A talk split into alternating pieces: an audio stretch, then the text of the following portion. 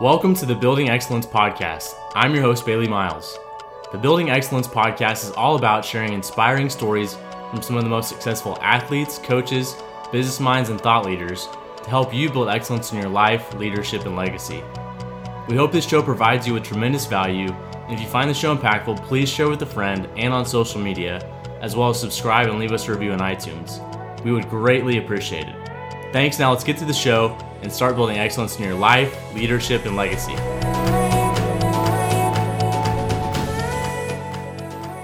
Hey everybody, welcome to the Building Excellence Podcast. I've got Ian Davis with me today. Thanks for being on the show, Ian.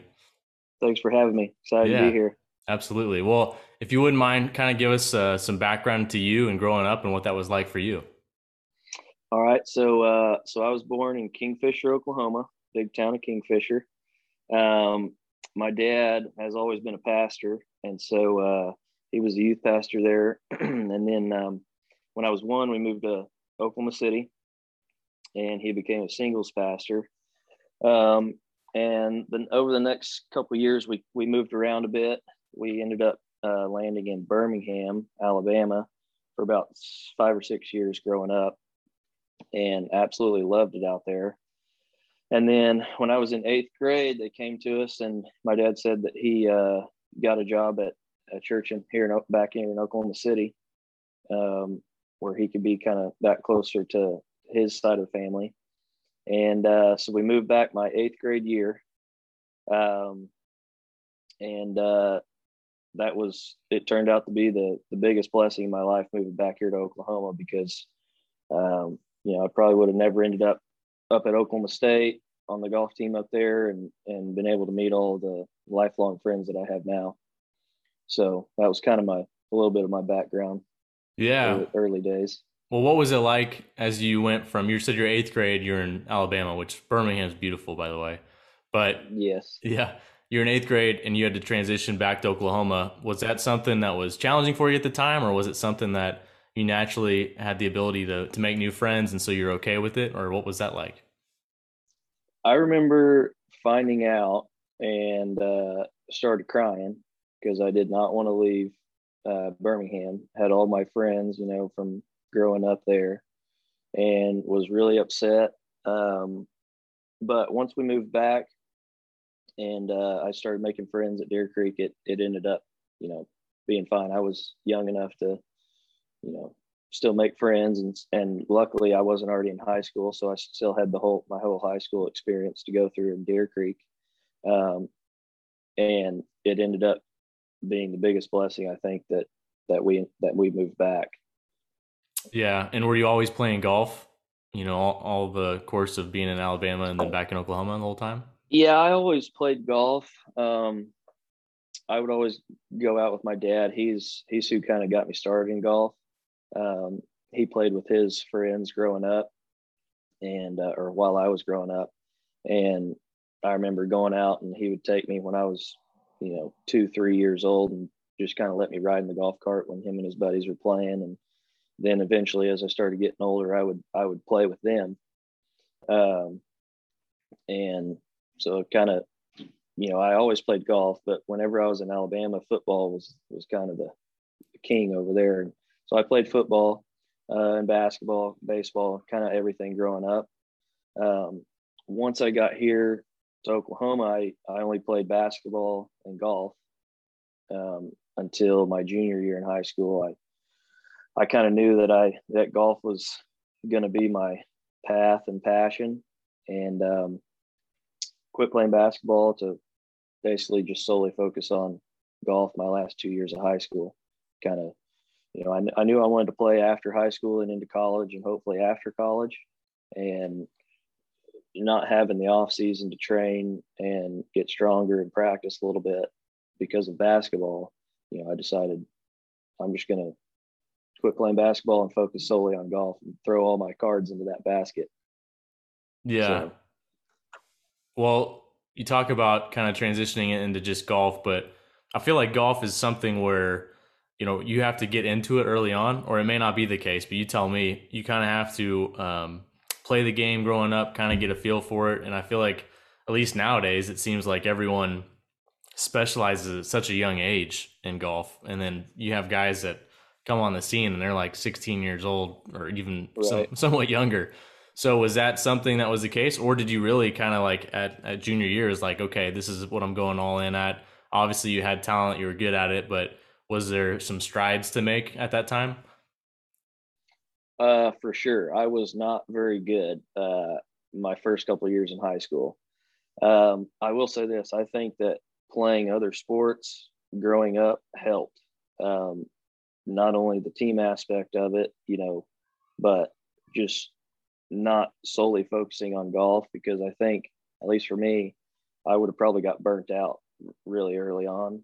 Um, so one thing that I, if any dads ask me, you know, ever, or if I'm giving a lesson to their younger son, you know, I try and encourage them to, if they want to play other sports, to let them because I think that's that's great. And being a multi-sport athlete, at least you know, early on in your uh, while you're growing up, is is the way to go. Um, now, that being said, there are some of those guys out there now that you know just specialize in golf and they're superstars early on. And it takes it takes uh, basically all their time you know golf is almost all year round. Um, at least once you get to tournament golf. And so it's hard to play other sports if you're gonna if you're gonna try and travel and play a bunch of golf tournaments. Yeah. And so throughout that process obviously your dad played golf. Were your parents pretty supportive of you playing golf all the time and kind of going that direction? Oh yeah, yeah. My dad, uh, my dad obviously loves golf, and he he wasn't going to push me one way or the other, but he wasn't upset whenever I decided to. whenever I decided to only focus on golf. Um, uh-huh. But yeah, early on in, in high school, I was I was uh, I remember my freshman year um, I had to I had to play a playoff with a, another guy on our high school golf team just to get on to the top five to play in state. Um, I ended up I ended up playing really well at state, um, and we won, and that kind of propelled me to you know that kind of lit a fire a little bit under me to say you know I I might be able to be good at this game. Um, and I really saw strides whenever I stopped playing basketball and I was I was able to focus just on golf. Yeah, I'd heard a story from Coach McGraw on on you and, and kind of uh, growing up. Like he didn't happen to see you too much on the scene until he realized that you were also, you know, working while you were playing these golf tournaments and paying for the tournaments and whatnot. So Talk right. a little bit about that and what that was like because that's a different and unique experience to go through that as a high school kid and playing in those tournaments and working on the side and doing all that. Yeah, uh, you, you know, um, for all of the uh, for all of the great things about your dad being a pastor, you know, uh, being a multimillionaire is not one of those. um, so you know, a lot of times, well, starting when whenever I was in Alabama, I started mowing yards in the summertime. So that's what my dad did growing up. And he's like, you know, this would be a great way for you to learn how to work and make a little money on the side. Um, and so I, I continued to do that um, and started getting yards whenever I moved back here to Oklahoma. Um, so a lot of times I would mow yards to, you know, start saving up money to buy new golf clubs, or um, if I wanted to play, you know, a bunch of tournaments in the summertime, you know, they're they're not cheap, and uh, and traveling and and doing that whole deal. Um, so I ended up playing most of my junior golf in and around Oklahoma, um, just because you know plane flights and the whole the whole deal can add up quickly. And uh, whenever I was around here, a lot of those tournaments are, you know, on the weekends or, you know, whenever it might have been. But I was mowing yards, you know, two or three days a week. So I remember I it be as hot as it can be here in the summertime, and I would have a say eight o'clock tee time, finish at about one, and I'd go crank out about five yards after that, you know, just to get some done so I didn't have as many the next day. Um, so, you know, I I think that was a huge benefit. Um, just learning the value of, of hard work and and all that and sacrificing some of the time and and having discipline to do that, you know, taught me life lessons early on um, that would stay with me until you know forever. Yeah, and that's that's quite a unique experience. But as you look back, you're able to to see your story as you play it out, where you know you're. For anyone that doesn't know, mowing yards in the summer is hot. it's hot. And so, also playing golf in the summer, you're going in the mornings. You're playing, you know, a lot of a, a round of golf in the morning, and then going right into your job in the afternoon, where it's you know it's the heat of the day. So for many people, golf already wears them down for playing 18 holes, right? so going right, right into your job. yeah. But at the same time, like it's something you valued, something you wanted, so you're willing to put the work in to, to do whatever it took to got there to get there. And so you see that play out in your story. Can you remember the first time you maybe met Coach McGraw and, and uh, talk about kind of the rec- recruiting experience for you, maybe not just with him, but in general, and how that all shaped? Um, yeah, I remember the first time that he saw me hit a golf shot. Um, I didn't meet him that day, but I was at Kickingbird in Edmond um, playing a tournament, and I was on number 11, which was a par three. and I saw him walk up behind me, and I was as nervous as you can get because you know I knew this was the golf coach at Oklahoma State. I was freshman at, in high school at the time, and uh, you know I hit my shot. I don't even know where it went, and then he walked off and went to watch some other players that were better. Um, and after that, I didn't really see him much over that my freshman sophomore year because I wasn't really doing anything worth watching anyhow. Um, my junior year in high school is kind of where things um, picked up for me, and I remember I I didn't have to be at school I think until maybe eight thirty. um, and so I ended up getting up and working out before school. I I went to the church gym and uh, would get up at five thirty, go up there, work out, go to school, and then I would get out and go to the golf course until it got dark. And I did that every single day. Um, and over that time, I I noticed how I was starting to get better and better and play better in tournaments and because of my work and discipline going, you know, getting up even when I didn't want to, it gave me more confidence out there knowing that I was, I didn't think that anybody else in the state worked harder than I did. And so once I got to the tournaments, I was relaxed, you know, and confident and knew that I was the best one out there on the golf course that day. And I think there's a lot to be said for that is whenever you do the small things over and over again, you feel like you belong and that way you can just go out and, and you know play free. Um, so during that time after you know throughout the high school season i played great and college coaches started to notice and i didn't really know anything about recruiting.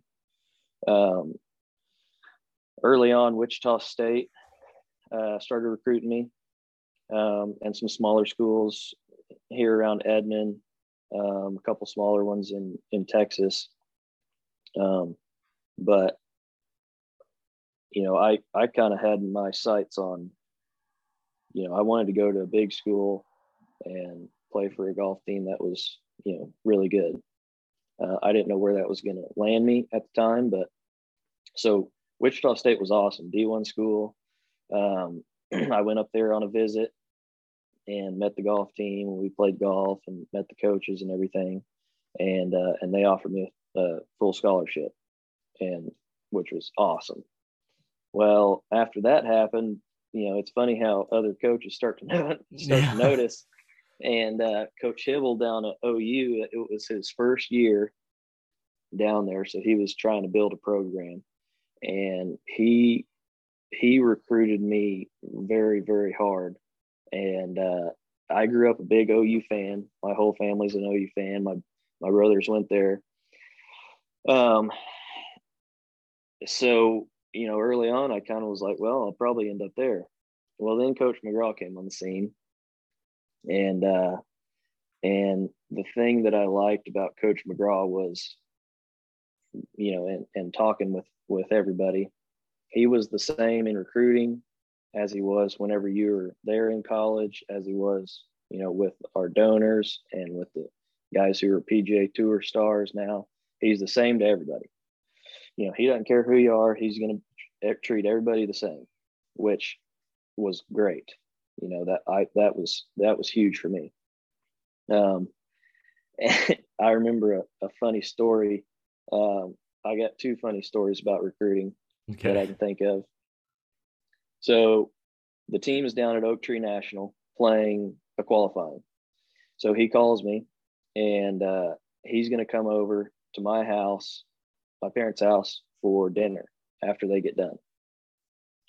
So I went out and watched the team play that afternoon, and then I rushed back home before he got there to take a shower and get ready for dinner.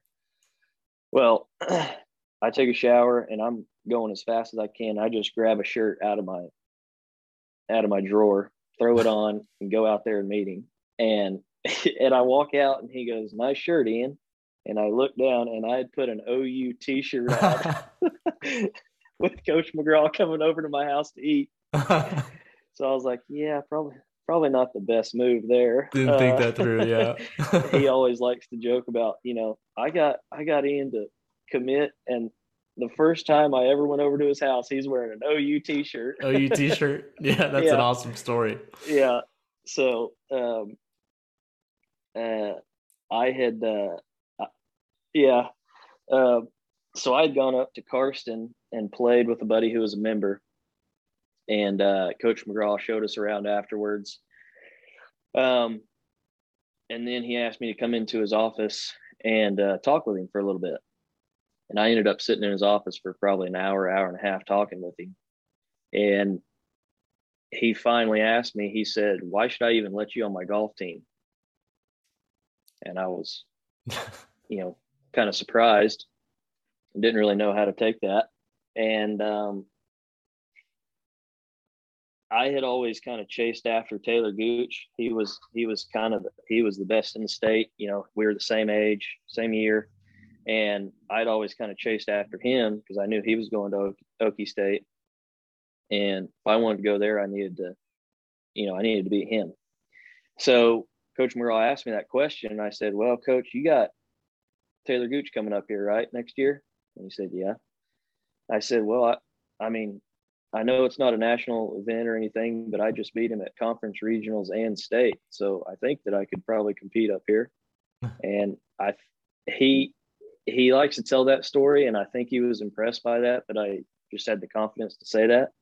Um, and after that was kind of when he started really seriously recruiting me pretty hard. Um, and he was like, you know, I, I know you're not going to go play national events all over the country, but you know, whenever you play tournaments this summer, uh, you just go out and impress me and beat everybody else, and uh, you know, we'll find a spot for you. Um, and fortunately, that's I was able to play some good golf and ended up committing um, the next year. Yeah. Well, so, you know, you talk about that story being Coach McGraw's office and confidently saying that you feel like you could play on the team, obviously competing against other guys.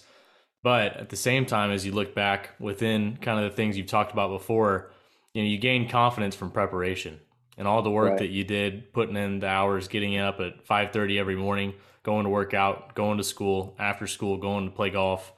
Like you can watch that gradual process of you building um, your skills, your confidence, that preparation. It gives you the ability to to walk in there and say, uh, have. And I think there's a, a word that really comes to my mind, and I think a lot of people that have done things at a high level possess, and it's just confident humility. It's not like an arrogance, it's not cockiness it's just confidence in knowing that you put in the work to do the best of what you're capable of. At the same time, you know that there can be more that's that can be done.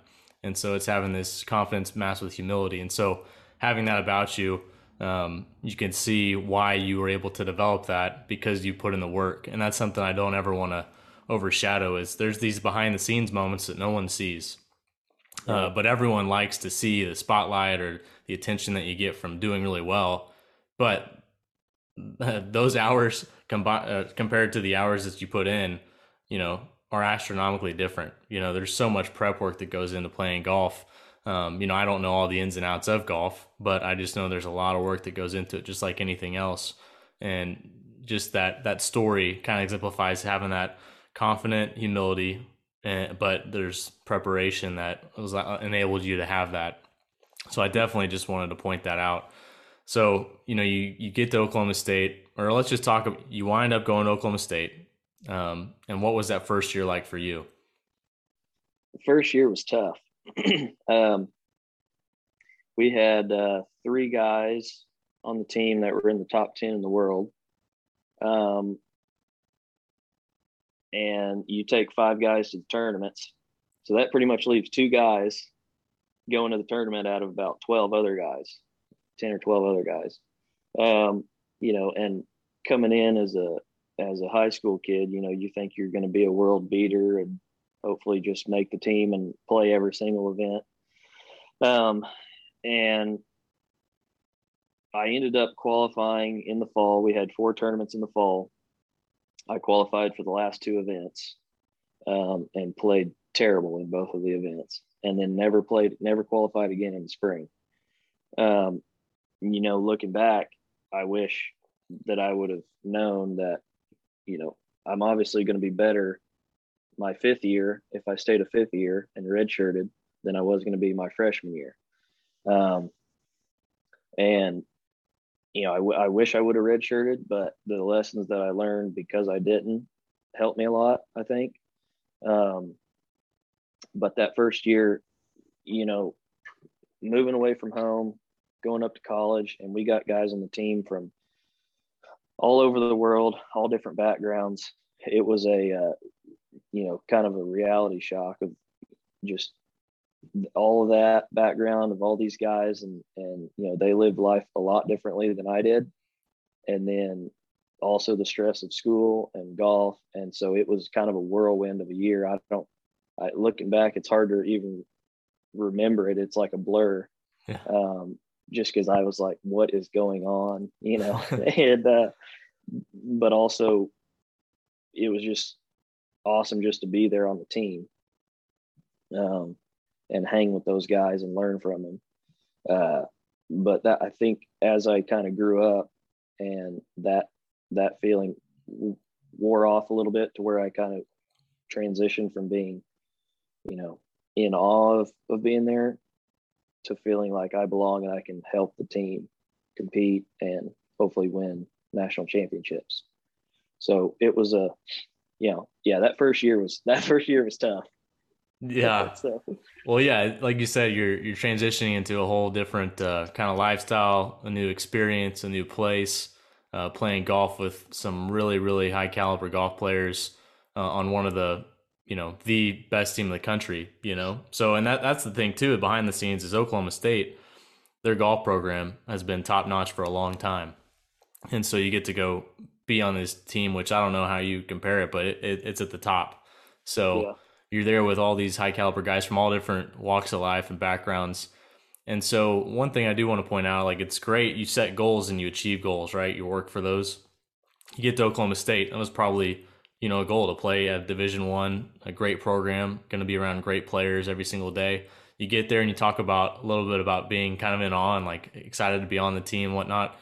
But then at the same time, I, I would assume you know competition is really key for you, like being competitive, mm-hmm. wanting to be the best you can be, and also wanting to, you know, to frankly beat the guys around you. Even though you're on the same team, you want to continue to get better and better. And so when you have that competitive edge, uh, you get to this place where you're not just satisfied for being there. You know, you want to compete, you want to be at the top, and you want to give your best effort in all you're doing. So I think sometimes it's easy to sit there and watch and see, oh well, it looks like he's he's had it made. But you know, when you battle through adversity in those situations, talk about like your mindset. Like, how did you kind of mentally kind of grind away and keep chipping a, keep kind of climbing instead of just kind of declining? Yeah. um, well, I remember after that first year, um, and even after my sophomore year, um, I didn't really play that great. I mean, I played fine. I played, I think, all the events my sophomore year. So I made the team, which was great. But, you know, there was kind of a transition to where the more work that you put in and, and then you started to get better, um, I could see a transition over my next couple of years of not being satisfied just to make the team. But, and this really helped me, but looking at it as, you know, I want to be one of the best players in college golf. And so making the team shouldn't be a problem. Um, you know, and the more work that you put in to do that, you know, something that seemed really hard my freshman year, making the team, you know, seemed more like a, well, I'm going, you know, so I want to be the best in the country. Um, and so the mindset shift over my time in college, you know, really helped me. Um, and I remember sitting down with Coach McGraw uh, after the fall, yeah, the fall season. Um, I think my sophomore year. And what I appreciated about Coach McGraw was he was going to tell you what he thought. You know, he he would say it to you uh, with grace, but he was going to tell you what he thought. Um, and he was like, "Ian, your your short game is just terrible." you know, I was like, "Yeah, you're probably right, Coach." He's he was like, "I want you to go back. I want you to go back to the chipping green, and I don't want you to leave the chipping green all off season. So every single day, you know, it's cold in the wintertime in Stillwater. Yeah. I was out there chipping, and the next spring, I I could see a transition of, you know, whenever we went to tournaments, I was a lot more confident around the greens, and that translated into you know getting it up and down a lot more, shooting better scores, and I I always appreciated that about Coach McGraw was just you know saying, hey, you need to get better at this, and then coming alongside of you and helping you make a plan to do that you know, we sat down in his office and made a plan of, okay, how, how am I going to get just a little bit better each day um, to where, you know, we can fix the situation. And I continued, continue that work throughout my career there and then, and then into, uh, you know, professional and short game and putting around the greens was something that I ended up getting pretty good at. And I always attributed that back to, you know, sophomore year of college, Coach McGraw sitting me down saying, You are terrible around the greens. Let's get better at this. so, yeah. Well, talk about were there sacrifices you had to make along the way, and what were those that you had to kind of sacrifice and put on the back burner to be able to kind of excel in the ways you wanted to excel in golf? Yeah, I mean, um, in high school, obviously, you know, I had to get up early. I made that decision to get up early and, and work out. And I had a plan to do that because I wanted to gain some strength to hit it farther. Um, and so I worked with a guy and he helped me plan out what I needed to do in that regard. Um, in college, you know, I didn't have the, the typical college experience.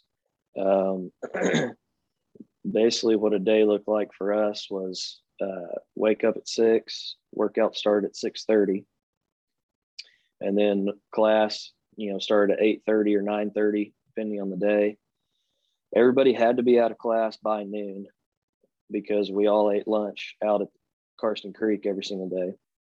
Um, Coach McGraw would eat lunch with us, both coaches, and they were good about knowing um, all of these guys are coming from all across the world and they're all the best amateur golfers in the world. You know so they don't necessarily and they're and they're everybody's highly motivated.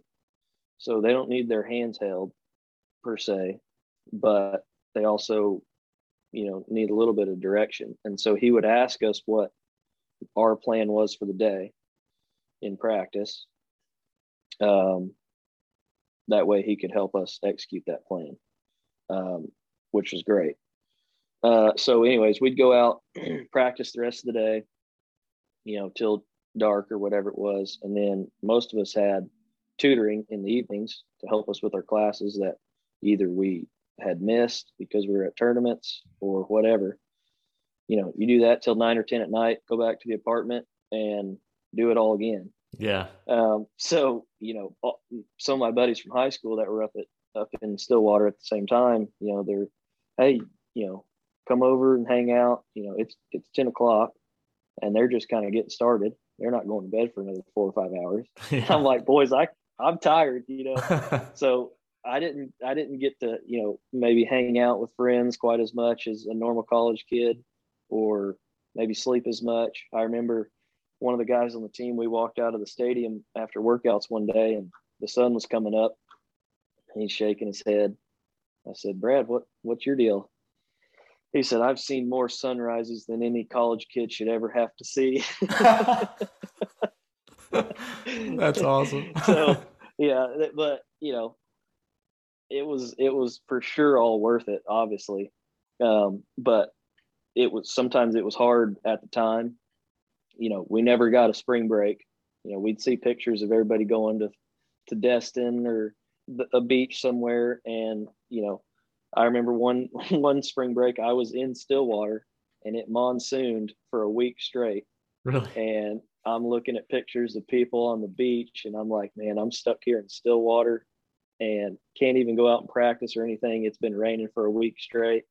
Um, so it, at, in the time that was a little bit tough, but you know, once we got to tournaments and got to represent Okie State at those tournaments, and you know, we were fortunate enough to fly sometimes private to tournaments and go to these amazing golf courses. And then you're like, okay, well, having to get up a little early and work out sometimes, or you know, miss a spring break is all worth it whenever you get to do this. Yeah, absolutely. And and that's one of the things, you know, it's funny, you know, that's an awesome, awesome little story, but at the same time it's so true. Like those are sacrifices you have to make when you're a college athlete in some capacity. It's a trade off, right? If you want to right. be at that level and you want to compete for national championships every year, that's what you got to do. If you want to be the best, that's what you got to do. And so I think that's what uh, separates people is, you know, people that are just going to school, it's kind of that average lifestyle. Well, if you want to compete at a high level, you're not going to be doing that average lifestyle. You're going to be doing something different. And so, in order to achieve goals or do something, we have to do something different sometimes that things may not obviously be the way we want them to be, ideally for fun or whatnot. But in order to get that level, we have to put in the work, be consistent about it every single day. Like you talk about, pretty much repetition every single day. And that's something that I've found is that if you look at some of the best teams and organizations through across all sports or even in life, I'm sure in business too, but um, it's what makes people great is kind of that that consistent, uh, honestly, monotony. Like it's just mm-hmm. over and over and over and over again, but it's doing the right things over and over and over again. Um, so at times like even even when you're in those those uh those situations it's not that fun to go through but you know it's it's worth it and you know what's going to yeah. be out on the other side if you put in the work. So that's a you know a great example what you're talking about of, of that. Um, i want to transition a little bit into you had a, a coaching change. Coach mcgraw wound up leaving oklahoma state and you had a new coach come in. Talk about that and what, what that was like because he's a guy that kind of recruited you, you were around, you really respected and admired for the type of leader that he was and for mm-hmm. the person that he was as well. Was that a challenging time for you as you got a new coach, or what was that like? Yeah, it was a challenging time for the whole team, um, just because that kind of came out of nowhere. We had had a hard uh, last year or so. Um, just weren't nobody was really playing good, and Coach McGraw will even tell you he wasn't he wasn't himself. Uh, you know, he wasn't acting like the guy that that we all knew that he was. You know, he wasn't the same guy that he was in recruiting, and um, and that kind of all I think transitioned down from him. Um, you know, we could feel his angst and stress a little bit, and I think that kind of flows down to his team because he's the leader. Um, and uh, you know, so we we we weren't really expecting it. Um, and then and Coach Bratton took over. Coach Bratton's great. Um, you know, they're just they're just different. Um, so we kind of had to figure out what the you know what the chemistry on the team is going to be now. Uh, at the time, that that next year, it was me and Taylor Gooch were the seniors, so we were you know we were kind of the the leaders of the team, and we had to figure out you know how are we going to how are we going to do this with Coach McGraw with, or without Coach McGraw? What's it going to look like? Um, and I remember you know, he called me, told me that he had gotten fired, and I didn't see him for another, you know, basically from when we got back to Stillwater from the national championship to um, our first event of the fall. So it was a, a good two or three months. Um, wow. And I remember seeing him, saw him at Olympia Fields in Chicago. Um, you know, and gave him a hug, and he was actually walking around with me uh, all day long that first day because he was following a kid named Trey Mullinax, uh, who played for Alabama. Um, so that was interesting. You know, it was it was kind of surreal that he was, you know, walking there with me, but he was wearing red, which I thought he was allergic to. You know, but, now, but now he's wearing red. Um, so yeah, that was just it was a weird it was a weird uh, kind of time at least the first month or two of school, and then we kind of, you know, figured out what our what who our team was, um, and you know, fortunately played played really good that year as a team, um, and so Coach McGraw went to Alabama as an assistant after that year, and we met them in the finals of the national championship. So I don't think that'll ever something like that will never happen again where he was a coach for a team in the national championship and he had either recruited or coached every single one of those players. Yeah. Uh, all 10 of them from both teams. And, you know, uh, it was a hard day. It was a really hard day. And I'm sure it was way harder for him because he was kind of torn, I'm sure. Oh, yeah. Um, but yeah, he, that that was I think the one of the best things that's ever happened to him, and I've heard him say that. Just being able to go to uh, to Tuscaloosa, spend some time over there, get his mind right, and now I think he's back to the same Coach McGraw that he was, you know, back when he was coaching high school at Edmond North. Just loving loving coaching, loving golf, and and his team down there at Baylor now I think can feel that, and they they've done very well and played good the last few years because they have the coach McGraw that we all know who he actually is. Yeah, absolutely. Well, and talk about that experience. You're going into your senior year, you get to play for a national championship, um, and you talked about the just the really interesting situation where he's on the other side, uh, essentially with you know another team that's you know against you guys. He's not against yeah. you guys, but in in some ways he had to be. So yeah, yeah. Uh, um, but for you, what was that like competing your senior year in a national championship? Um, talk about that experience, all that hard work, the preparation that you put in. You know, you get to you get to end your senior year competing for a national championship. Man, it was that was uh, one of my favorite days on the golf course, even though we lost. Um, it, we were up at Prairie Dunes, which Prairie Dunes, which is in Kansas. So we had hundreds of fans come out, come up there and watch for the final day. And I remember that was probably the most nervous that I've ever been on the first tee of a golf tournament. Um, you know, with hundreds of hundreds of our fans around, all you can see is orange.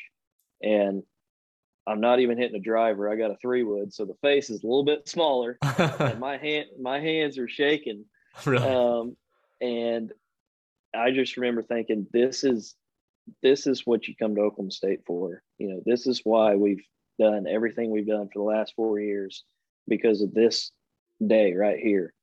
And it was unbelievable. I played really bad actually starting out. I think I was four or five down through nine and uh, um, ended up coming back, had a putt to tie the match, and uh, missed it. But that was, you know, that was what you what you come to Oklahoma State for.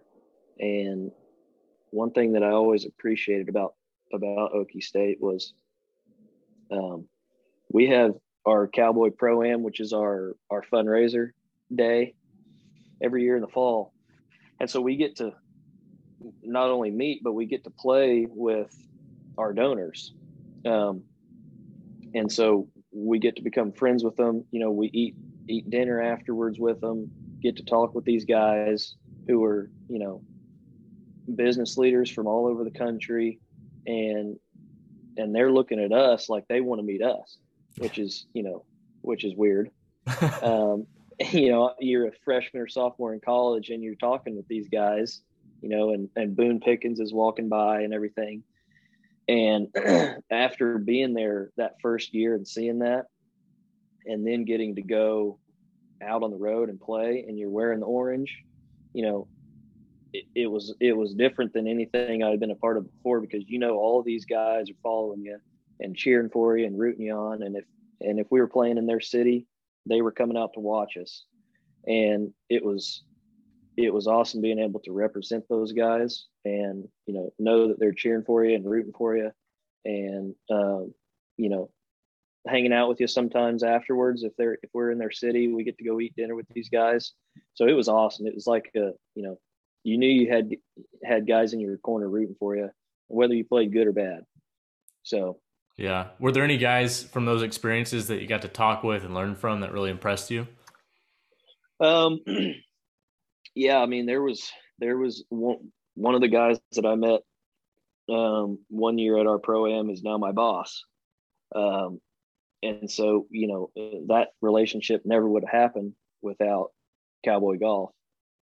Um, I played, I got paired with him in our cowboy pro am, and we kind of hit it off, and then stayed friends for oh it was probably I don't know, 10 years after that before I ever came to work for him. Um, but we would play golf whenever I was back in town from playing professional events and, um, you know, stayed friends. And so now I get to be in his arena and, and learn from him, which is, it's kind of all come full circle.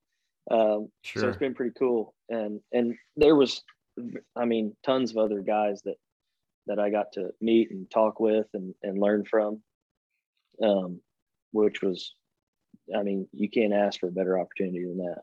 Yeah, absolutely. And the thing that, you know, as you talk about those stories, it's the relationships that you build throughout the process of playing golf or in life or at college or things like that, that, that really shape us as people. And they provide us with these, these friendships that are lifelong friendships.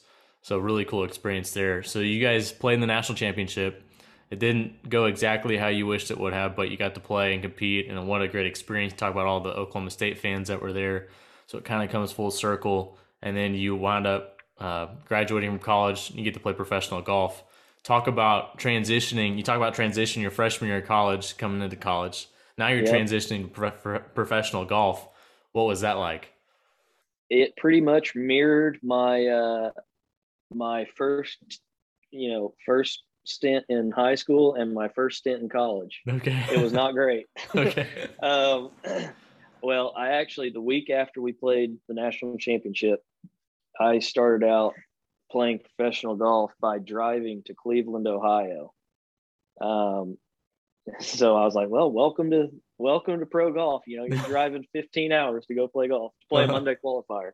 So I went up there, played the Monday qualifier, which is just a one round, 18 holes. you know, it was like the top three or four of 150 guys uh, get into the tournament.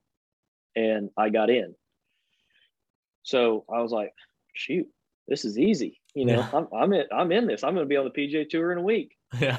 And, uh, you know, went, missed the cut, came on back home with my tail in between my legs and for the first two and a half months of me being a professional, I didn't make a cut, which means I did, I made zero money. And I'm like, man, this is a, I don't know if it's going to work out, you know. Um, and I remember a huge turning point that first that first half a year being being professional. I played a Monday qualifier in Kansas. Um, Monday qualifiers take forever. I mean, it was a five and a half hour round, mm. middle of summer. So I finish, I miss, and I'm playing in the Colorado Open the next the next week, a couple days later. So I finish my round and I'm driving 10 hours to Denver um, by myself, you know, got tons of tons of windshield time to think and everything. And I, I was just thinking back about growing up and playing golf and why I played golf and everything. And it kind of hit me like, you know, I'm out here trying to play to make money. and, you know, that's all I've been thinking about. If you go out and play golf, just try and thinking about the outcome, whether it's money or the outcome of your shot or whatever it is, you're not going to do good. And I was like, man, I, I used to play just because I loved beating people and competing. And that's, I mean, that's why you play golf. And so I was like, you know, this week I'm not going to, I don't care about money, how much this week's going to cost me. I don't really care. I'm going to go out and I'm going to act like I'm back, you know, as a junior in high school playing at Kickingbird in a golf tournament and just try and beat everybody's brains out. Yeah. And that's it. And uh, so I ended up going over, going over there to Denver, won the tournament. And I was like, okay, well, that's how you do it. You know, yeah. Why, why, why did it take me two and a half months to figure this out? Uh, or to remind myself, you know, I had learned that in high school. I had learned it in college. And then, you know, you take that next step in life and then you know you, you sometimes you got to re- remind yourself of you know why you're why you're there what got you there. And you know you don't have to reinvent the wheel sometimes. You just keep doing those small things and trust in the process. And you know if you put in the in the work you know a lot of times it'll work out. So that's the hardest thing about golf. And it's funny how golf translate translates so well into life. All the lessons you can learn from golf, you know, you can pretty much mirror. It pretty much mirrors life, you know. And if you don't, if you're always, if you don't think about the process and just just what you have to do to succeed or to accomplish whatever goal that you're wanting to do, you know, you're not going to be able to to kind of live up to your potential um, some of the best times that I ever played golf, I didn't, I wasn't worried about where it was going.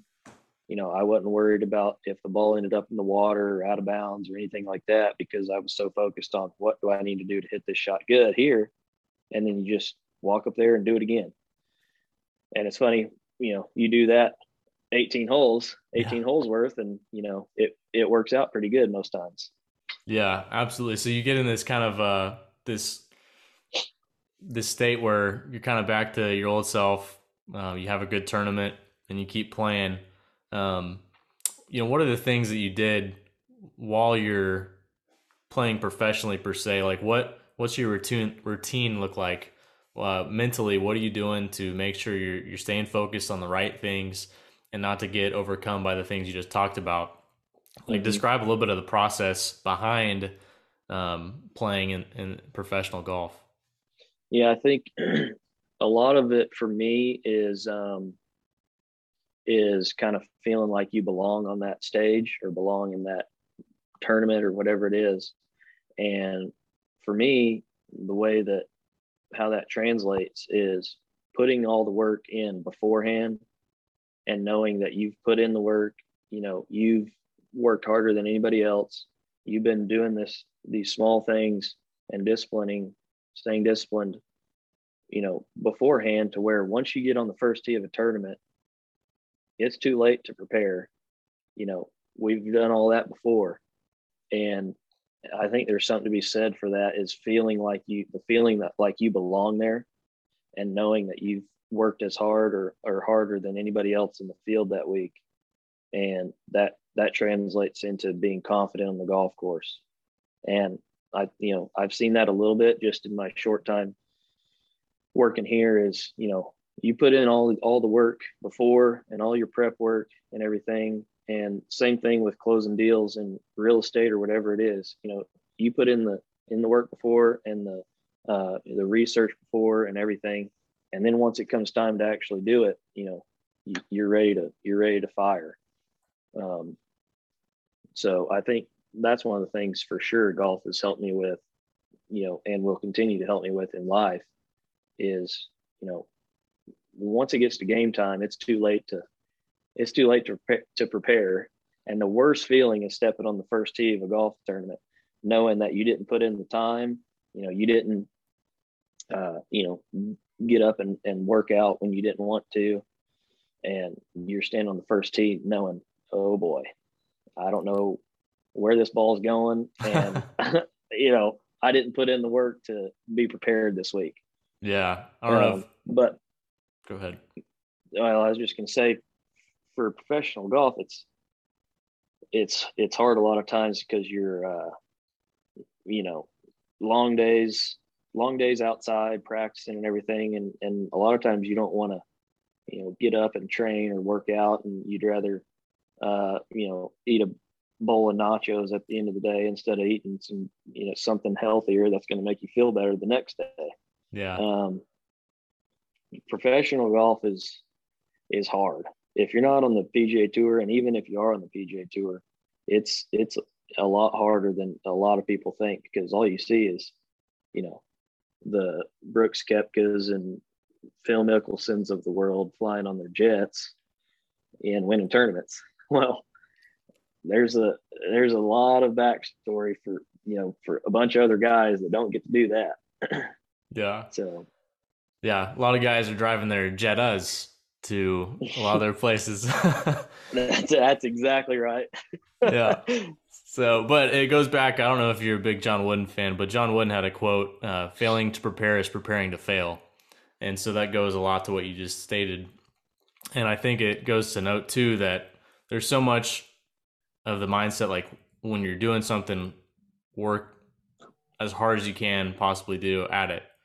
But one of the things um, that I think about is that yes, you want to work as hard as you can in the moment, but just because you work as hard as you can in the moment doesn't mean it's going to translate if you haven't prepared beforehand. And when right. you prepare before beforehand and you work hard in the moment, good things will come. I mean, that's really, you know, when you play sports, you understand that the best you can do is the best you can do.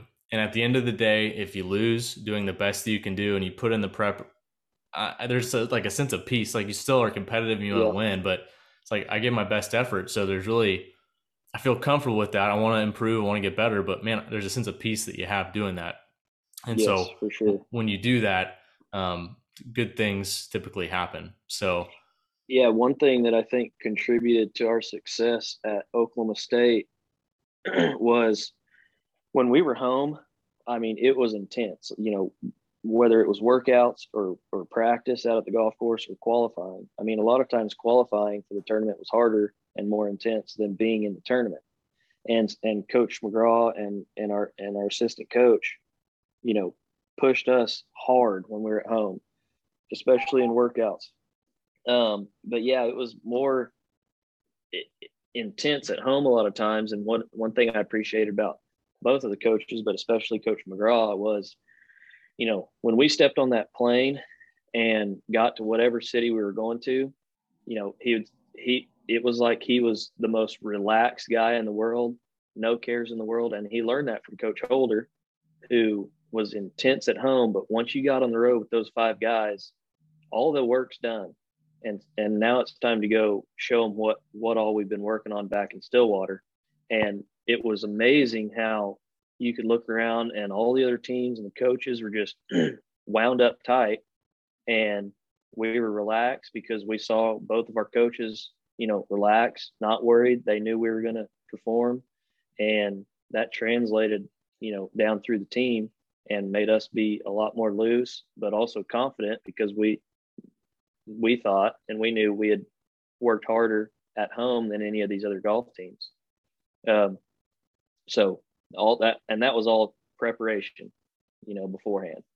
Yeah, and you had great leadership to obviously teach you that at Oklahoma State, and then you're able to take those things that you've learned in your professional life as a golfer, and so you get to play a couple different uh, uh, you know tours while you were playing professionally. Talk about those right. experiences, which ones you were doing, and and what was it like to go play and play all these different courses that maybe you hadn't played before, or play in different countries that you never played before. Talk about that. Mm-hmm.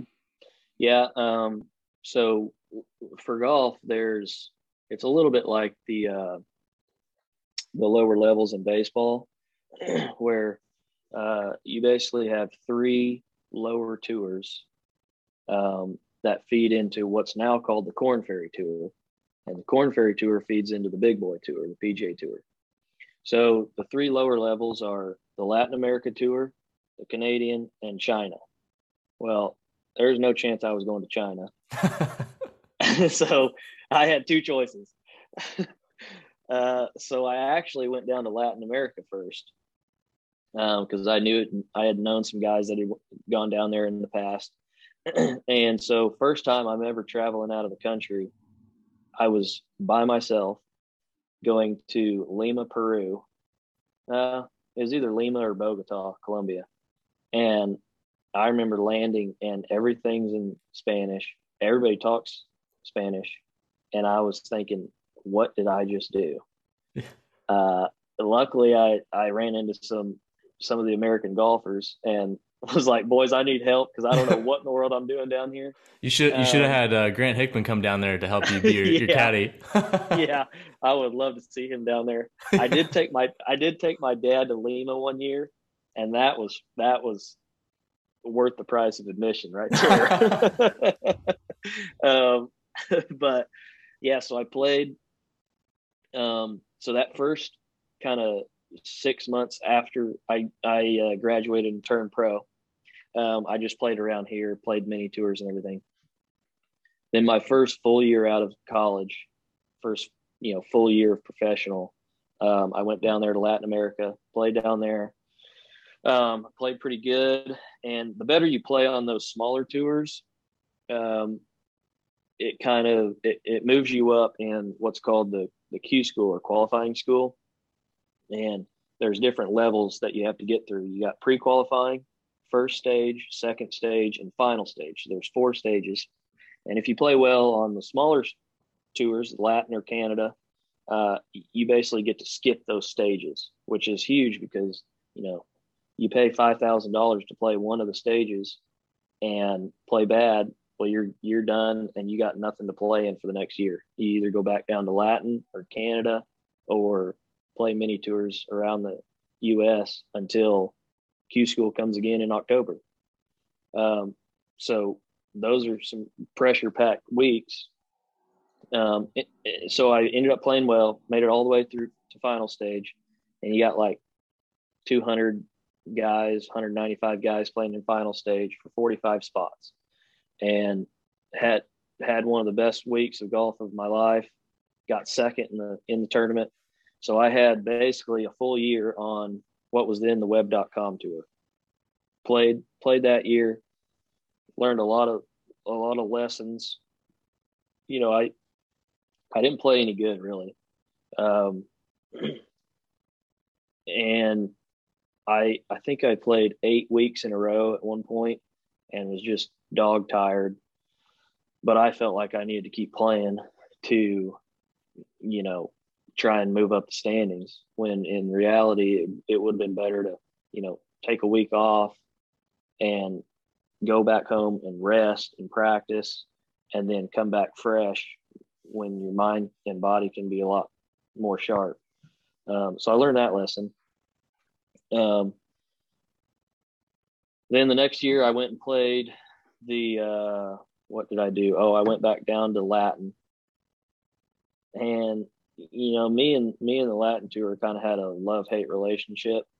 I did not like going down. I did not like going down there. I mean, like I remember flying most of the time. I flew back into Houston uh, from whatever country we were coming from, and I would just kiss the ground when I got back back here to America.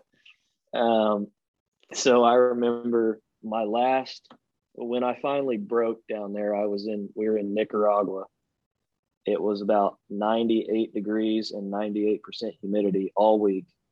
And my AC went out in my little bungalow I was in, and I was done. I said, I told the boys, I said, we're going to Mexico next week.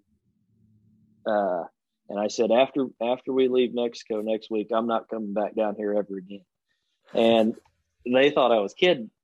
Well, a couple weeks later, you know, everybody's booking their flights to go to wherever it was, Argentina or something. And, you know, they're asking me what when my flight is. And I said, boys, I'm not coming back. I'm I don't have a flight. And so I was that was that was the end of my Latin America career. And the next year I went up to Canada, um, which was much better. Yeah. Um, so but that was kind of back to back to kind of how I started. Me and a buddy got in a Toyota Camry or something, and we drove from Oklahoma City to Vancouver. And that summer, it was a it was a fun summer Um because um, we got to see all of Canada pretty much. We we drove most of the events and worked our way from the west coast all the way over at Victoria to you know all the way over to Toronto throughout the summer. Um, and even though I didn't play great most of the most of the time, um, you know those those experiences and stories and and uh, and memories are worth it for sure. Just just the life experience of getting to do that and uh, and compete every single week was a blast. Oh yeah, you got a lot of flight miles uh, going yeah. down to South America, and then you got a lot of drive drive time in Canada. So that's for sure. But yeah. at the same time, you know, you just talked about it; those experiences. I mean, what unique experiences that many people never get to get to have to to go to all those different countries. Uh, yeah. No matter what the the humidity or the heat is, right? You know, getting to see that in different cultures and take that in, playing great, beautiful golf courses. I mean, you're still playing at the some of the nicest golf courses both in yep. uh, Latin, you know Latin America and then up in Canada, and then obviously you know Vancouver in the summer is beautiful. So yeah, there's so many great and, places. Yeah, and and getting to go to those places, and I have one of my best friends went to China a couple different times, and getting to go down to those countries, especially in South America, you know, you appreciate where you came from, and you appreciate you know our country and and you know you get to see a, a, side of the world that I wouldn't otherwise have gotten to see. There was no reason for me to go to Bogota, Colombia, or Lima, or you know, the middle of nowhere, Uruguay, um, and other than other than going there for a golf tournament. And because I was there, I got to see all this, all these, all these things that I wouldn't have otherwise gotten to see. And so, you know, it made me really appreciate being here and and just growing up how I did. And, you know, it makes mowing yards in the summertime, you know, you'd be begging for, for that uh, a lot of times if you were down there. So, uh, so that was really neat. Oh yeah, absolutely. And, you know, I guess transition into kind of making the decision to, to transition out of playing golf professionally and then getting into what you're in now um, because that's not an easy transition. It's not something that's easy to think about. Like, okay, it's time for me to actually, you know, hang it up.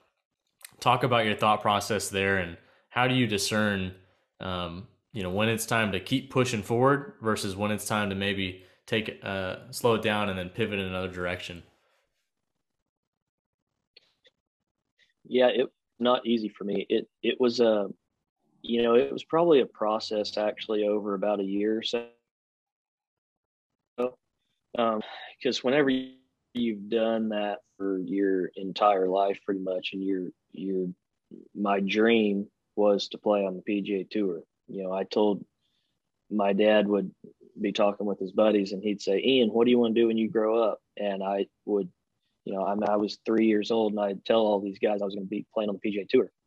Um, and uh, so, you know, after the after the um, season in Canada, um, I could tell I, I just wasn't enjoying golf anymore. Um, I wasn't having fun. You know, I was living out of a bag for 35 weeks a year. Um, I'd like to have a wife and a family someday. And even if you're on the PGA Tour, you're going to be traveling. 30 weeks a year. And, you know, I didn't want to not see my wife for over half the year. Um, which would be tough. And, and, you know, that's one of the sacrifices that it takes to play and play on the PGA tour for as good as, as everything is on the PGA tour. You know, there's for sure sacrifices that are made.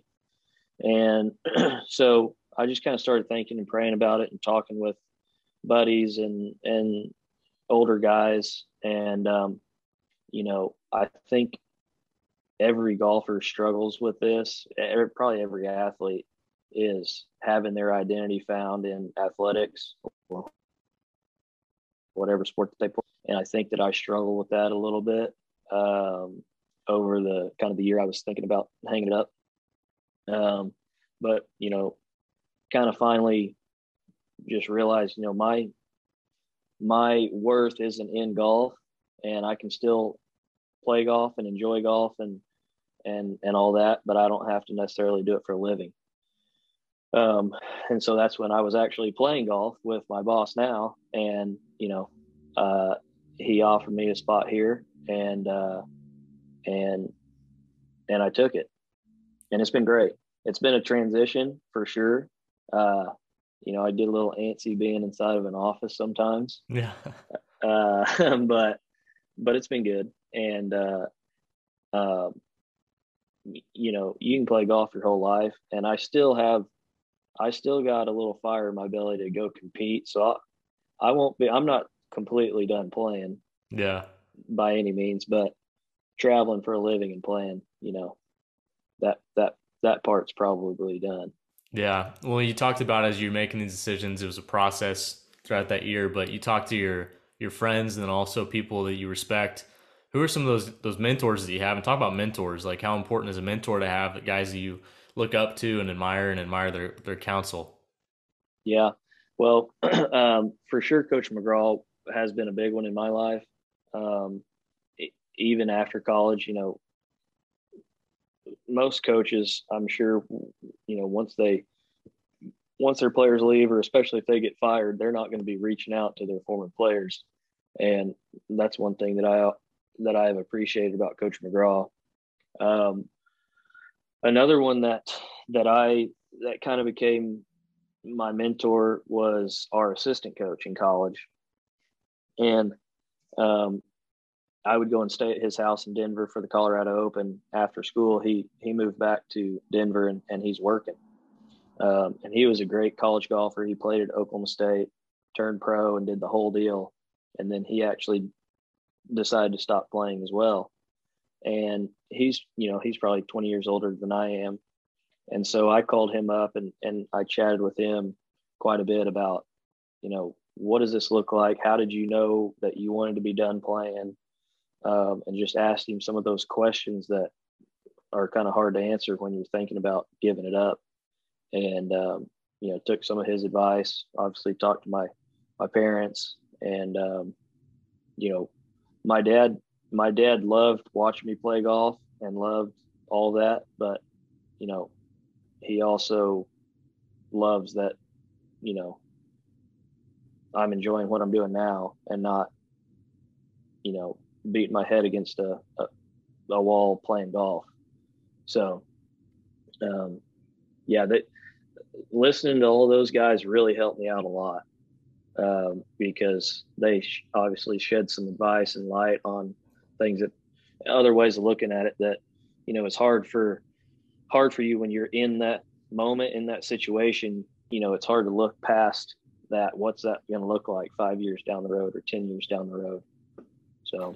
Yeah just having having great people around you to have wise counsel from people you respect and admire when you're going through some adversity and trying to make difficult decisions is really important. It's very key.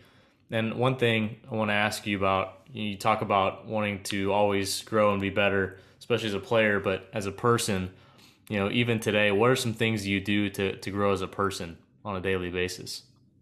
Um, for me, I hate getting up early, but once I'm up, I love it. You know, one of those types of deals. And uh, so if I I try and get up and uh, get up, make a cup of coffee, and read for a while, have a have a little Bible study, devotional, and um, you know, for the first twenty or thirty minutes that I wake up, and that basically just sets the tone for the whole day. Um, and one thing that I've been doing here lately, um, I'm actually going next month on a uh, elk hunt in Colorado. Uh, so your boy's got to get in shape. uh, if I if I don't have something, you know, like you know, I got a big goal for you know for golf that I want. I got to get in the gym and do this without fail. You know, well without without that, I've been kind of searching for something like you know because I I'm never been a big gym rat. You know, I don't crave going in there and working out or especially running. Um, but what's helped me over the last couple months has been this, you know, this goal of I'm, you know, going in the mountains and we're going to be backpacking in. We're carrying our camp on our back, and then hopefully we'll be carrying an elk out from the mountains. And so it's going to be it's going to be tough. Uh, so I've been I've been I've been getting up I've been getting up and uh, reading, doing my deal, and then going for a little run in the morning, and, and then getting to work here by eight or eight thirty, and it's amazing how much you know better you feel. You're you're ready to go. You're confident, and as opposed to you know sleeping until seven thirty and wetting your hair and getting up here to work. So yeah, um, so that's been that's been really good. Uh, it's been fun, and I'm I'm looking forward. I'm glad that I that I uh, am going on the elk hunt. I'm, you know, kind of got it's a it's a uh, a different thing to work towards, but uh, that's something that I I started back in college bow hunting, and um, you know it was always kind of my my uh, escape from from golf in the off season. um, I think you you know no matter if you're working or whatever, you know you got to have something where you're you can just turn your mind off for a little bit. And that was kind of my escape for a long time in the off season for golf. And now, you know, instead of only sitting in a deer stand, you know, me and a couple of my buddies have kind of started looking for other ways to challenge ourselves and going and killing a elk in the mountains will uh I'm I this is my first time, but yeah. from what I've seen and heard, it's gonna be tough. So yeah. I'm looking forward to it. It's going to be great. Yeah, we're going to be rough. We're going to be roughing it, and uh, you know, it's the it's kind of the next my next challenge I get to look forward to. Yeah, we need to have you on after that experience, and you can talk about yeah. it. yeah, if you survive. Gonna, yeah, if I survive, I'm going to try and uh, I'm going to try and video some of it and uh, and kind of document it. I'm actually I I didn't draw a tag. Uh, my buddy Charlie did, um, so he's uh, he's going to be the one actually doing the shooting. Um, You're going to so be doing the hauling. Yeah, I'm going to be I'm going to be the pack mule. Yeah. uh-huh. He's he's got he's on the Korn Ferry right now. He's got the three playoff events to try and get his PGA Tour card. He's flying from the last playoff event to Colorado. If he gets his PGA Tour card, he's going to spend five days hunting elk in the mountains and then fly straight to his first PGA Tour event. Oh man, so, that... yeah, it'd be a it'd be quite the week if he could if he could get his card. Oh, if he gets his card, gets a gets an elk in the mountains, and gets to go back and play on the PGA, that'd be pretty pretty good a week. So yeah, that's about as good as it gets right there. Yeah. Well, what you guys need to do next is you need to take up uh, boar hunting, where you corner the boar, uh-huh. you know, that, yeah, and get yeah. that, get, get that on video. Yeah. I'll let I'll let our buddy Grant do that. okay. awesome. Well, as we wind it down you know, some of the things you talked about are great lessons that you can apply in in in your life for sure. Um, but I just want to talk about: Are you a pretty big goal person? It sounds like you've you've always had goals, or is that something that um, it's just the things that come about you every single day? Um, I think that yeah, I'm I'm a goal person. Um, once you get those goals, I think that uh, even more important than that is finding the process that's going to get you to that because that's the things that you can that's that's your plan that's actually going to get you to where you're you're wanting to go. And without that you know it's it it's hard to get to where you want to go without a without a plan and a process. Yeah absolutely. Because that that process and plan is going to be the thing that's going to help you do those small things every single day that seem like they're not getting you anywhere, but you keep building on those blocks and and then eventually you look up and oh, you know, I reached that goal. It's time to set a new one. Let's keep moving moving forward. Yeah, no question. So uh, at the end here, we do a fire round. So I'll just uh, say something. You can finish the sentence. Okay. All right. You can do anything if. Uh, you're willing to sacrifice what it takes to get there. Focus is. Trust in the process. Favorite vacation spot? Mountains. Mountains. For sure. Uh, determination is. Um, having that fire where nobody's going to stop you from getting to, to, that goal that you want to reach and getting to where you want to go. Awesome. No matter no matter how hard it seems or you know what the odds are, uh, not not getting discouraged and, and pushing forward no matter no matter what you might think in the moment or what anybody else says. Mm-hmm. And you've kind of touched on these a little bit in, in our story so far, but uh, what's your favorite? You have a favorite golf experience?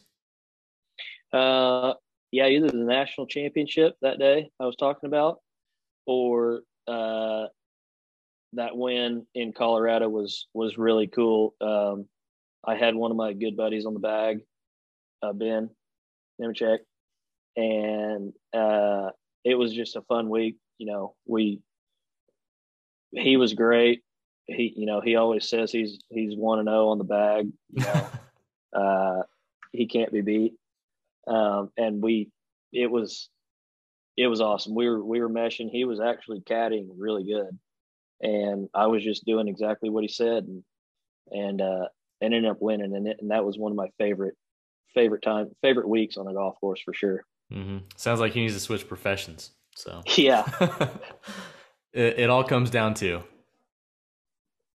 Ooh. Um, priorities.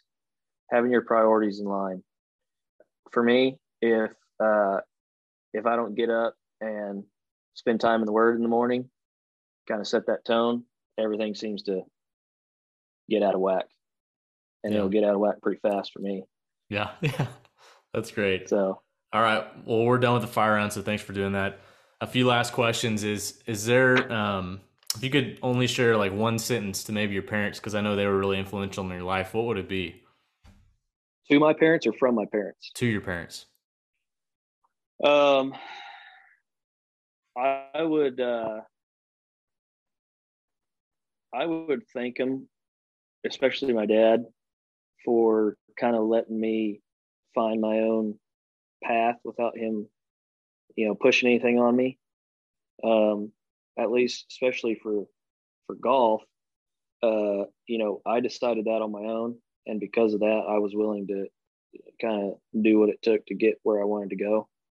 Um, and same with my mom; both of them were as supportive supportive as you can get, and have sacrificed more than I than more than I'll ever know.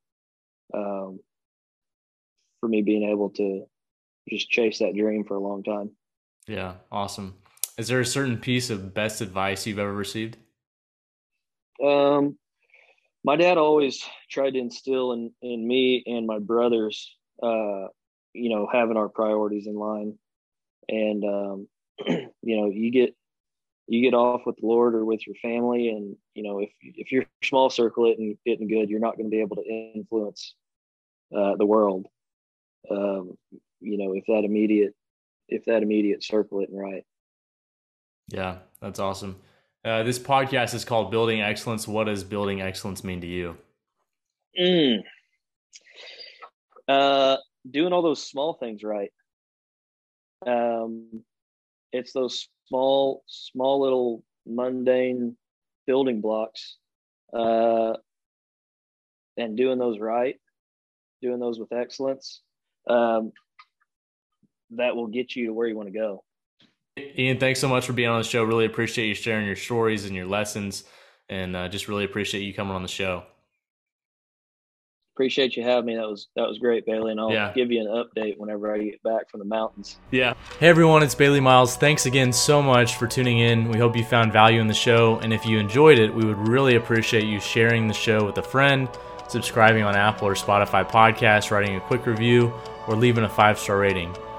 When you do that, it really helps get the message out and allows more people to hear these stories and help them build excellence in their life, leadership, and legacy. Uh, if you have any questions, thoughts, or ideas, I'd love to hear from you. You can reach out to me via email. It's bailey at baileymiles.com. Follow us on social. We're on all the different social platforms Instagram, Facebook, Twitter, and YouTube. Or check out our website at baileymiles.com. Uh, once again, I'd love to hear from you, so definitely do that. And then thanks again for joining me on this journey. And remember, life begins at the end of your comfort zone.